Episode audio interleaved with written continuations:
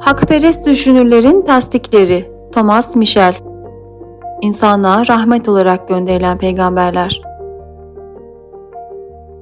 Müslümanlar ve Hristiyanların inançlarında ortak noktalar çok olsa da her toplulukta kendilerini farklı ve benzersiz kılan inanç unsurları da vardır.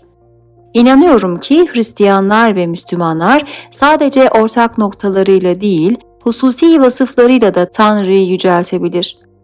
Beni Hristiyan yapan şey için Tanrı'ya şükrediyorum ve ayrıca Müslümanları, peygamberleri, Muhammed'in yolunda yürüyen bir topluluk haline getiren şey için de ona şükrediyorum. Ayrılığa düştüğümüz noktalar üzerinde durmamıza gerek yok. Çünkü hepimiz Tanrı'ya dönüyoruz ve O anlaşmazlığa düştüğümüz noktaları bize bildirecektir. Büyük hayır olan imanımız Yaradan'ın peygamberler aracılığıyla insanlığa bahşettiği vahyin semereleriyle beslenir. Peygamberler vasıtasıyla aldıklarımızla yaratıcımızı tanır, ona kulluk eder ve onu severiz. Tanrı bize sonsuz bir hayat vaat eder. Peygamberler aracılığıyla gelen bu ihsandan daha büyük bir hayrı tasavvur edebilir miyiz?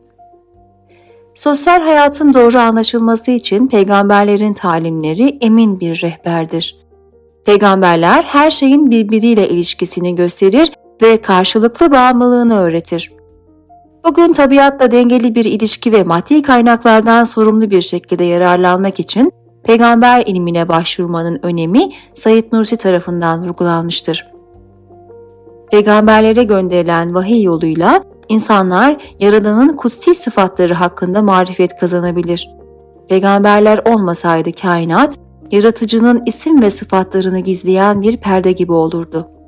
Peygamberler aracılığıyla bu perde kaldırılır ve kozmosun Tanrı'nın bir sanat eseri olduğu görülür.